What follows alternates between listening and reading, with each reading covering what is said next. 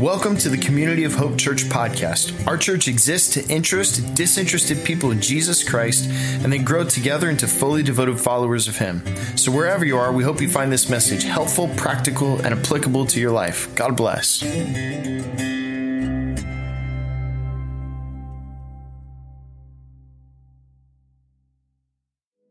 Well, good morning, everybody. Want to say welcome to you, whether you're west, east, online, podcast, however you're worshiping with us. We're delighted to have you with us. Can we thank our band one more time and Jordan and his leadership? And man, praise God, great worship. And can we thank Lorelei for what she did for us?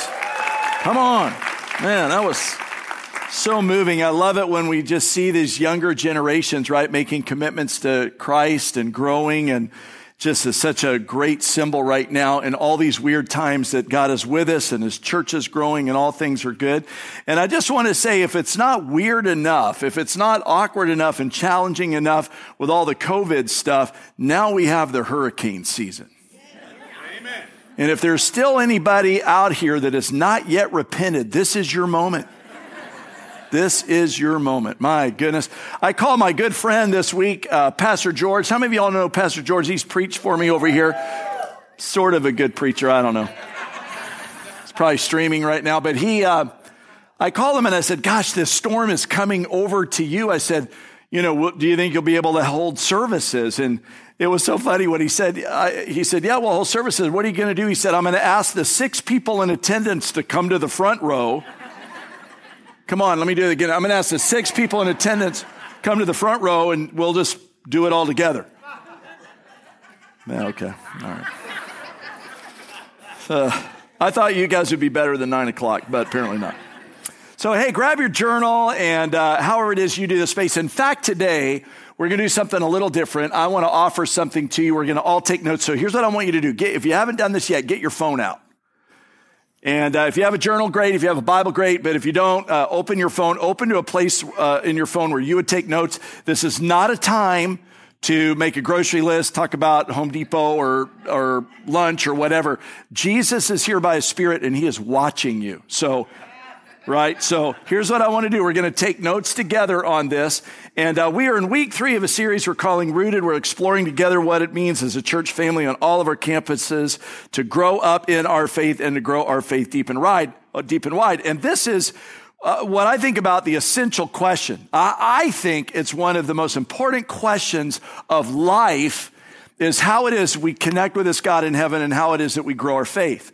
And for those of us who are finding faith, for those of us who are navigating toward what it means to be a follower of Jesus, this is, I think, the essential question. When you begin to open your mind and heart to the idea really that all that we see is not all that there is, that there is more to this life. Someone say amen to that. Right now we need to know that there's more. How many of y'all need to know there's more? It feels like Groundhog Day, right? So we need to know that. Uh, and when we open our minds and our hearts to that, uh, I think it becomes, in a way, disingenuous at the highest levels of authenticity not to build our very lives around the kinds of truths that we're talking about right now. This has been a season which is turning into a two year stretch. How many of y'all thought this would happen? Uh, where every now and again, I don't know about you, but I got to remind myself that I did not come here to stay. I did not come here to stay. There's more important stuff out there. And, and every now and again, what I want to do is I want to take a step back in my life and I want to see the, the context of my life that I'm experiencing right now against the backdrop, against the window of a greater context, if you will right? Every now and again, I, I, I, was thinking about this the other day. I was mowing my yard. How many of y'all ever, when you're doing chores, you let your mind wander to other things, right? You just sort of, you, you sort of multitask. And I'm out there going back and forth, you know, kind of mowing the yard and doing this thing. And I started thinking about some of the promises about what God would say to all of us in this moment. And I thought I'd share a couple of verses popped in my mind. I want to share them with you. One comes from the book of Revelation. And uh, this is a promise that uh, I have and have made very familiar in my own life. Look at what it says here. John speaking says, I've heard a loud voice from the throne saying, Look, God's dwelling place is now among the people, and he will dwell with them. They will be his people, and God himself will be with them and be their God. He will wipe every tear from their eyes. No amens? He will wipe. Come on. That was like thudded in the room. It just landed. Like, he will wipe every tear from eyes. There will be no more death, no more mourning, no more crying, no more pain, for the old order of things has passed away. Amen. Thank you. There's my church. There you are. And then I thought about this Philippians chapter 3, verse 20, but our citizenship is in heaven. And we eagerly await a Savior from there, the Lord Jesus Christ, who by the power that enables him to bring everything under his control will transform our lowly bodies so that we will be like his glorious body. Amen. Amen. You know, when I thought, I thought of the first one, just thinking about, you know, precious people in our church and praying for them and some of the situations I'm aware of as a pastor. And then, you know, when I thought about the second verse that I just shared with you, at the end of the day, after a day full of yard work, and I was so stiff, I could not move. And I thought, He will transform our lowly bodies into another body. Praise God for that. But you know, here's, here's the thing. Every now and again, it's important for us. Uh, it is important for us to build our lives around the backdrop of a greater context. And here's what I want you to know. This is exactly what we're doing right now. When we're talking about growing fruit that lasts, when we're talking about building our lives up in the image of Jesus. When we're talking about becoming rooted in our faith, this is the kind of thing that we're aiming for. This is the kind of thing that offers peace that passes our understanding. This is the kind of stuff that will give us an anchor in storms that are difficult. This is a kind of uh, uh, truth that we can just allow to wash over us and whatever it is that's captivated our heart we can know there's something else. And every now and again, I need to know there's something else. Do you? Yes. Praise God. And I think this is what Paul is striving at when he offers us this verse. We're going to put it on the screen. We're going to read it together. This little challenge uh, in this the ancient or that Paul gives this ancient little church in a place called Colossae.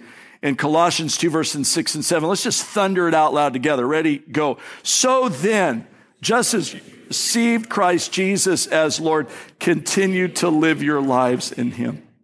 Rooted and built up in Him, strengthened in the faith as you were taught, and overflowing with thankfulness. So, in essence, here's what I want you to know this morning as we we, we, we get into some stuff I want to tell you about. Um, this is this in essence is how the Christian faith is supposed to work.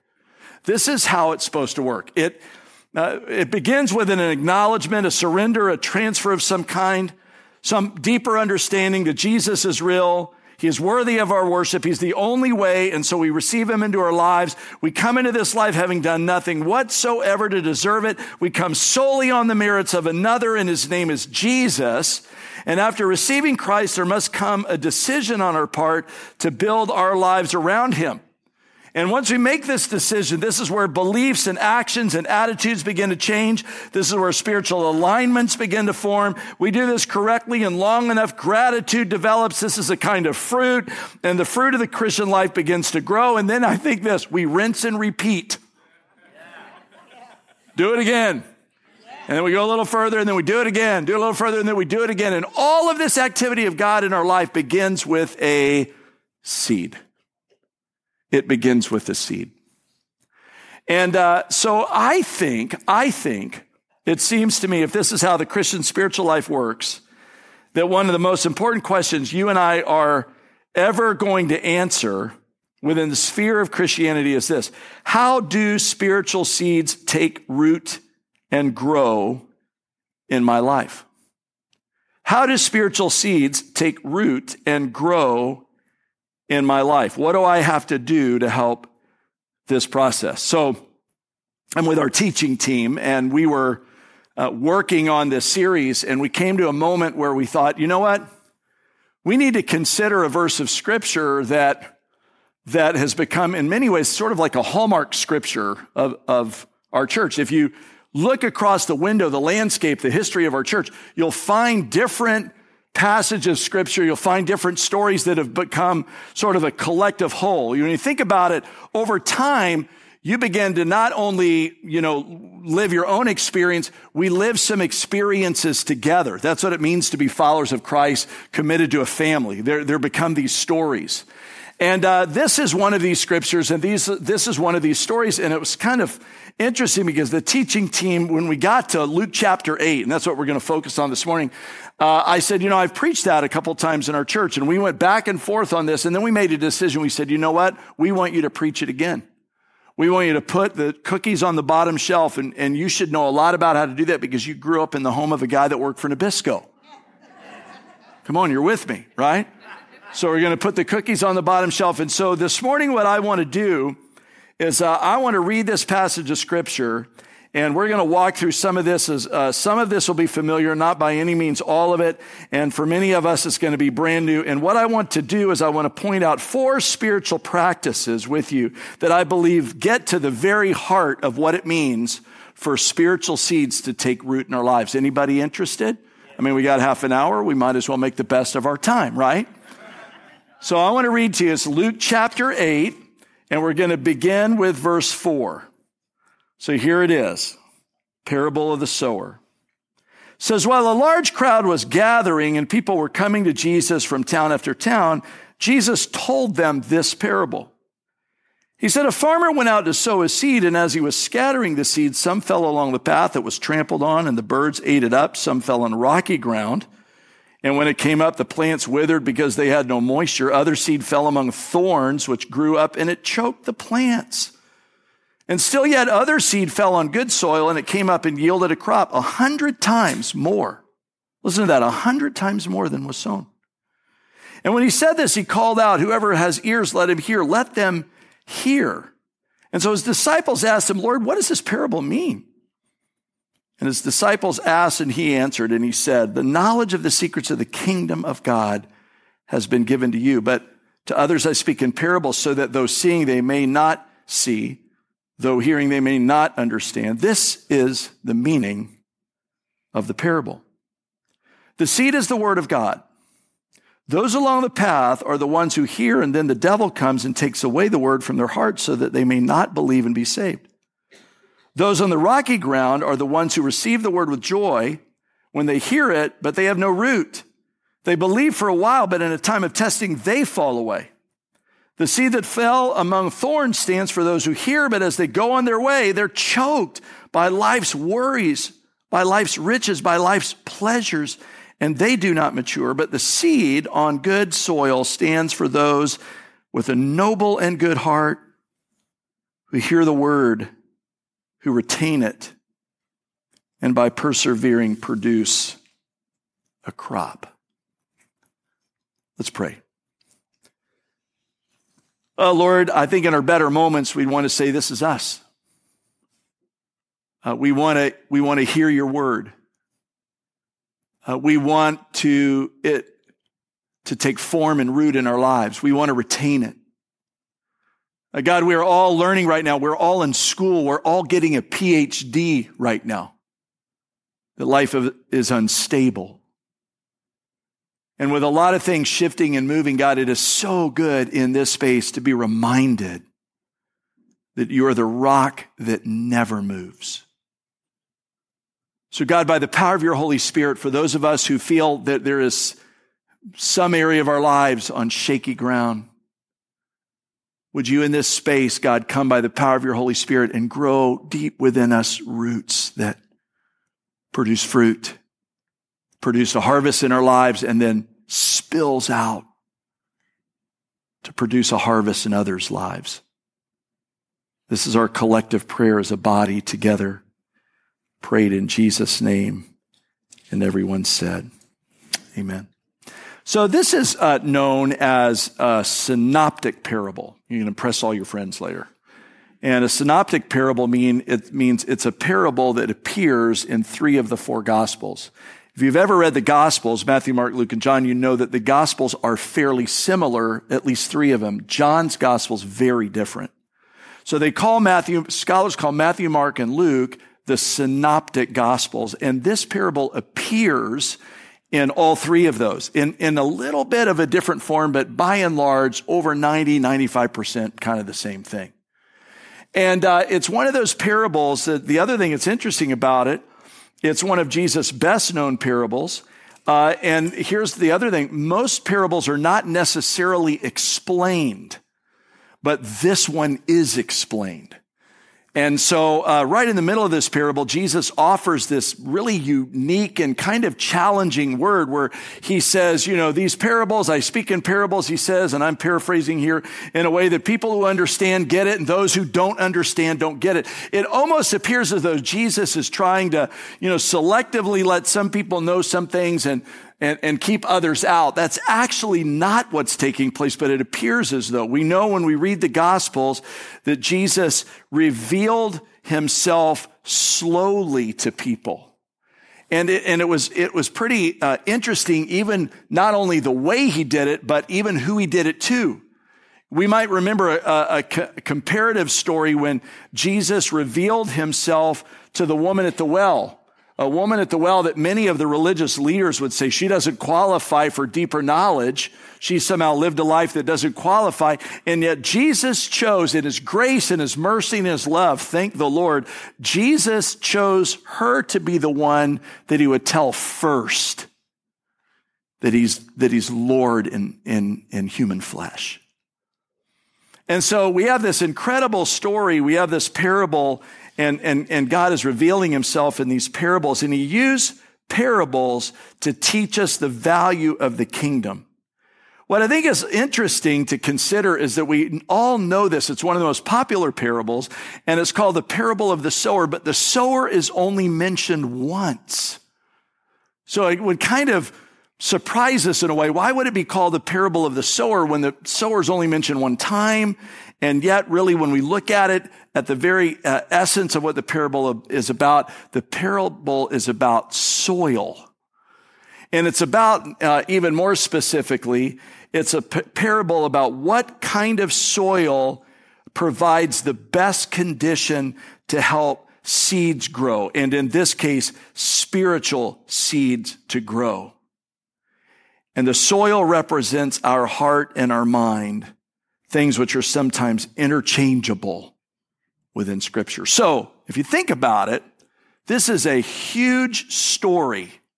It's a huge teaching for anybody at all interested in how God, by the power of His Spirit, plants spiritual seeds in our lives that, in, under the careful cultivation, begin to grow and take root and produce fruit that lasts in our lives.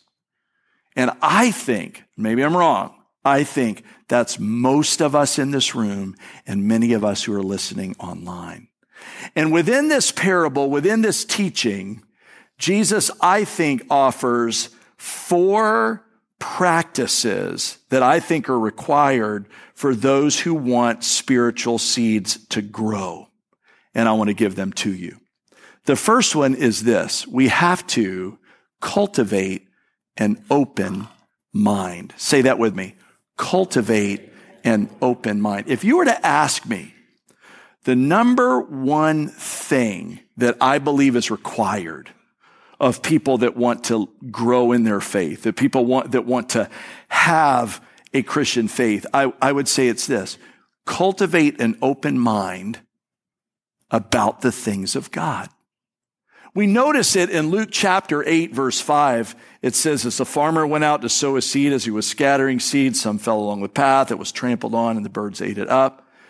And, and here's what I, I noticed. First of all, the farmer, in this case, God, is sowing seed. He's sowing seed indiscriminately and everywhere. He's just throwing seed everywhere. You get that image. Doesn't matter. He's just throwing it. And this is the kind of thing I want everyone to know. God is, God is planting seeds in every one of our lives right now. And, and what, and part of us, the ability to really understand that those seeds are being planted in our lives is to take a step back and to open our mind and open our heart to the things of God in our lives. Now it's interesting because that's how they sow, sow, uh, sowed seed in ancient and biblical times. We get the image of a, of a farmer with a bag and he's going through the field and he's sowing seeds. Many of y'all know uh, my wife is a farmer's daughter, so I am uniquely qualified to talk about this through the life witness of my precious bride. And I'll show you a picture. Here's uh, a picture of the land that some of the land that they farm. Those are watermelons. Isn't that awesome? And uh, Beth tells a great story that she says that when she was growing up, she said, my dad sometimes would incorporate, you know, you know, kind of like a family business. So he would incorporate us into the business. And she said, one day she said, um, dad asked me to disc some of the fields. And for those of you that don't know what farming is, sometimes a disc is a big implement they put on the back of a tractor that prepares the ground to be uh, plowed and made ready to plant seeds into it. It's not uh, uh, the, the final prep, it's the initiatory prep to get the ground ready. It just takes the weeds that are there and turns them over. That's called disking. And Beth said, I was disking one afternoon. And if you show that again, Tom, the picture, there's so much land out there. She said, my dad would put me on a tractor and he would say, see you this afternoon. And she said, I would just be, you know, play, uh, going around and going around. And she said, one afternoon, she said, one of our favorite stories of growing up, she said, I had done that all afternoon. We stopped for lunch. We ate lunch, which is called dinner out there. You have breakfast, dinner, and then supper if, if you're interested. After they had dinner, she said, I'm back out there and I'm plowing the field. And she said, what happens after you eat a big old lunch? You get sleepy. And she got sleepy and somehow hit some sort of lever on the tractor and it disconnected the disc from the, from the tractor. And her dad found her in the afternoon just driving the tractor around the field. and it made me feel so good when I learned that she did that because that's the kind of thing, you know. But uh, this is the sort of. Uh, this is the sort of thing that I want to move on. God is planting seeds everywhere. The question at this point is to consider what it's like to open our lives to those seeds to see if we can find them. Imagine right now, God, by the power of His Spirit, is wanting to plant some things in your life. And every now and again, when I talk to people, and I talk to a lot of people, I run into different blocks, if you will, that represent a closed mind. I've written some down. In fact, I collect them. Some are too intelligent to believe. Some are hurt by their past. Some have too checkered a past in history to think that you qualify any longer. Some are too insecure to think he cares for you. Some are too skeptical to risk. Some are too familiar to allow room for God to do something new because you have it all figured out. This is what it means to have a closed mind to the things of God.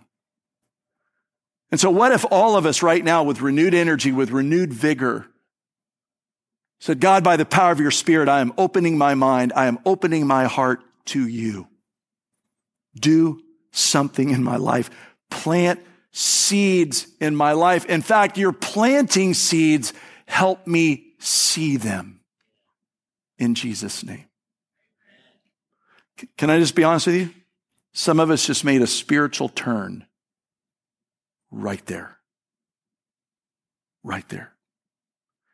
And I know that this is true, and I know that this is true about cultivating an open mind because we, again, this is one of the few parables he explains, and a little later on, uh, down in verse 12, he says this Those along the path are the ones who hear, and the devil comes and takes away the word from their hearts that they may not believe and be saved, because hardened soil represents a closed mind. I have a friend of mine who says, you know, the way I like to make decisions, Dale, every now and again, he goes, I, I say this to my, myself. I'll go, what will my 10 years from now self say about the decision I'm making right now? Isn't that good? Every now and again, I'll go, like, what is, what is my 20 year from now self going to say about the decision that I'm wanting to make right now? And he, he, he went on, he goes, 20 or 30 or 40, and for some of us, 50 year self. I thought about that and I thought, man, what would my 50 year self say about decisions I'm making right now? I know 50 years from now, my mom will be gone, my brothers will be gone, Beth will be gone, I'll be 109. okay, all right. all right, cultivate an open mind. Number two, ready for number two? Allocate the time to listen. What's the next spiritual practice. Allocate the time to listen. Luke 8 6 says this Some fell on rocky ground, and when it came up, the plants withered because they had no moisture. We know historically Jerusalem is built upon limestone, and it's a struggle there for plants because the root system can't penetrate the limestone to get to where the nutrients are. So the roots of plants tend to stay near the surface. Developing deep roots takes time. And the, and the enemy of time is impatience and moving too quickly. Um, many of y'all know uh, Beth and I, while our, on our time away, we went to uh, Yellowstone National Park. We went to Grand Teton National Park.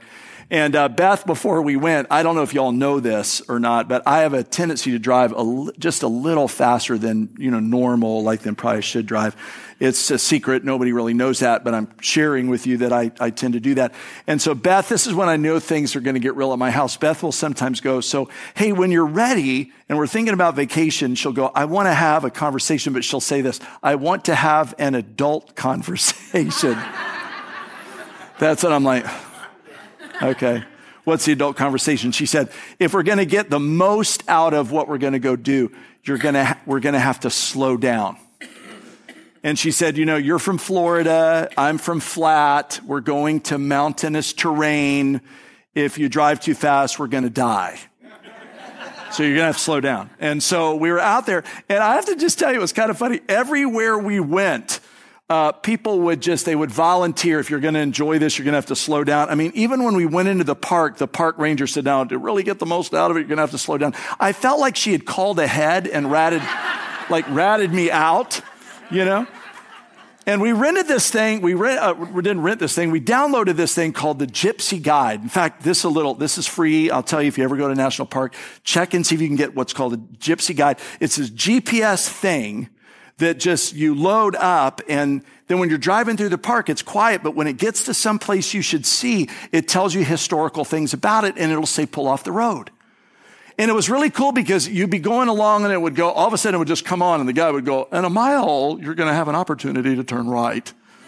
And if you turn right, you're going to see this beautiful vista that you're never going to forget. It's going to be the most beautiful thing in your life. And, and, and this is the kind of thing. And oftentimes it would come on, it would go, slow down. And I was like, what is going on? You know? And, and it was, it was, it, and, and sometimes I think the reason I'm saying that is I wonder sometimes if the Holy Spirit is trying to do that with so many of us. Slow down. Slow down. Take a moment to enjoy your family. Slow down. Take, take a moment to think about this grace. Slow down.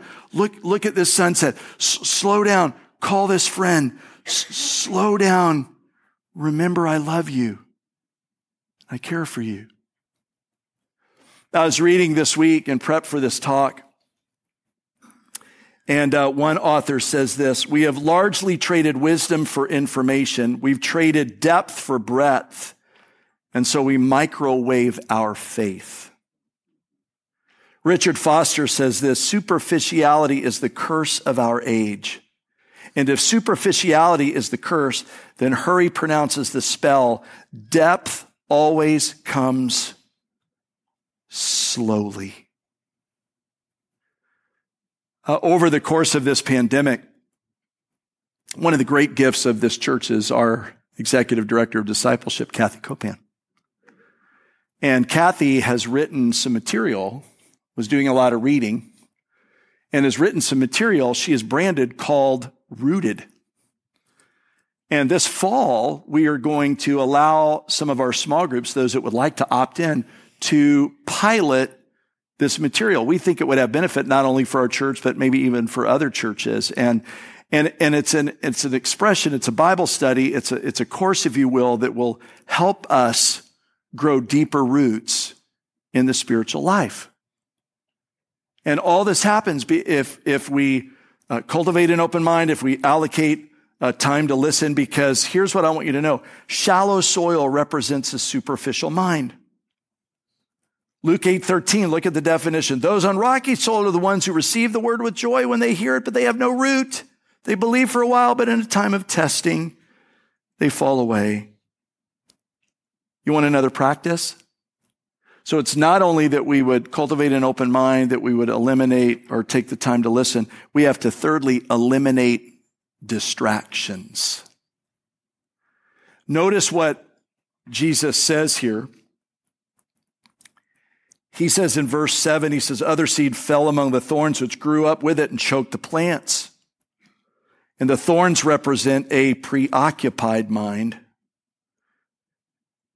Uh, when I was planting our church many years ago, I was trying to learn whatever I could uh, to make sure that uh, our church uh, as an organization didn't fall victim to maybe what other churches or other organizations fall. And so I was just kind of, that was a season for me where I was doing a lot of learning. And I read a, a business leadership book that I've never forgotten. I will show you the picture of it. It's called Good to Great. And uh, Jim Collins is the author. And, and Jim Collins makes this observation in the book. He, he, he said, What's the difference between why some companies are, are good companies, but they're not great companies? And he talked about how good uh, is sometimes the enemy of great. And if we're going to accomplish what we've set out to do, sometimes we're going to have to learn to put lesser good things away for the better thing. Sometimes in the Christian experience, we live in these binary uh, uh, uh, ideas good versus evil. But here's what I want to know those are binary ideas. There's a lot of stuff in the middle. And some of that stuff in the middle, y'all, it's really good stuff. I mean, sometimes there are things that we aspire to do with our lives. There are things that we want to build into our lives and our routines with our family or friends or, or whatever and, and, and, and, and God gets just pushed over into this corner. That'll never work if you want to grow deeper roots. The only way to grow deep roots is to prioritize your relationship with Jesus Christ. And, and, and can I just, can I throw some love on you guys? You're doing that right now. I, I, I, want you to know that I take so seriously our teaching team, uh, we t- our worship team, we all all of our teams, we take so seriously what we bring to a moment like this, and and and we do. But here's what I want to tell you: you're bringing some stuff to this moment too. And I just want to throw honor on you guys for this is this is it. There, you know, here's what I know. There are other things you could be doing right now. There are other things going on. But, but, but you have figured it out and you've said, you know what? I'm going to take a moment and, I, and I'm going to come into a, a, a place that is dedicated to God and I'm going to say, God, I'm here. And I want to open my mind and I want to open my heart to you. And God will always answer a prayer like that. Keep it up. Don't quit. Don't ever quit. And then lastly, here's what I want to say just in closing real quickly. It's not only cultivating an open mind, allocating time to listen, eliminating distractions. Here's the last one. We learn to cooperate with what God says. Sometimes when I'm meeting with people, they'll say, how, how can I do it? Like, what do I do? What do I need to do? And sometimes some of you are going to recognize this because I've probably said this to you. I've said, take, take some time Spend a moment or two with God in His Word every day and li- listen to this. And don't leave that space until you feel like God gives you an assignment over something you've read. And then go do the assignment. Come back the next day. Spend a little time in His Word. Say, God, I'm looking for an assignment. Let Him give you an assignment. Go out and do the assignment.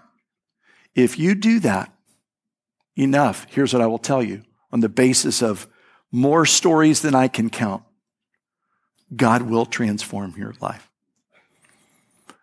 I'm speaking as a satisfied customer, not a salesman. That's how it happened to me. Give me an assignment. Sometimes it's easy. Call this person, say this thing, do this deal. Sometimes they're bigger assignments. But if we all just get in the habit of that, in fact, I wrote a list down. If we all get in the habit of that, uh, I think relationships would repair, minds would develop more peace. I think addictions would wane and peace and healing would manifest. I think forgiveness would multiply. I think vision would increase. I think sins would be forgiven. I think Jesus would be honored. I think the kingdom would come. This is how it happens. Anybody want in on that? I want in on that. We all want in on that. This is, this is how it happens. Cultivate an open mind. Uh, eliminate distractions. Uh, what was my second one? I just lost it. Allocate time to listen. Geez, cooperate with what God says. Let's pray. Lord, will you help us? Uh, right now, listening online or right now in this room, I want you to identify the one that you think the Holy Spirit is asking you to do. Is it cultivating an open mind? Tell him right now you're going to open your mind. If, if it's allocating time to listen, tell him, Lord, I'm going to, I'm going to build some time in my life to listen. If, if you have to eliminate some distractions, you're pursuing good things. Jesus said, Hey, there's something better. Tell him you're willing to hear that. And then lastly, Lord, would you in all of us develop in us a good and noble heart that produces fruit? This is our prayer offered to you in Jesus' name. Amen. Can you give the Lord a round of applause? He's so good. You're so good, Lord Jesus. We love you. Would you receive this benediction now to him who is able to present you faultless before his glory, to stand before him in the majesty and the honor and the power that he has provided to you. To him, be glory and majesty and power and dominion forever and ever and ever. Let him form his spirit in you. Go in his peace. Amen. We'll see you next weekend. God bless you.